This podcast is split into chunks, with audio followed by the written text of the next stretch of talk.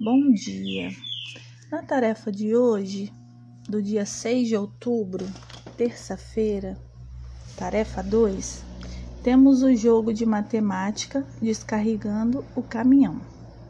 Para essa atividade, podemos construir um caminhão com sucata ou utilizar um caminhão de brinquedo.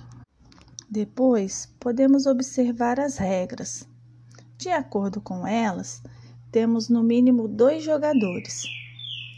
As atividades são feitas com os palitos de picolé, realizando a contagem. Para essa atividade, devemos ter em mãos um dado.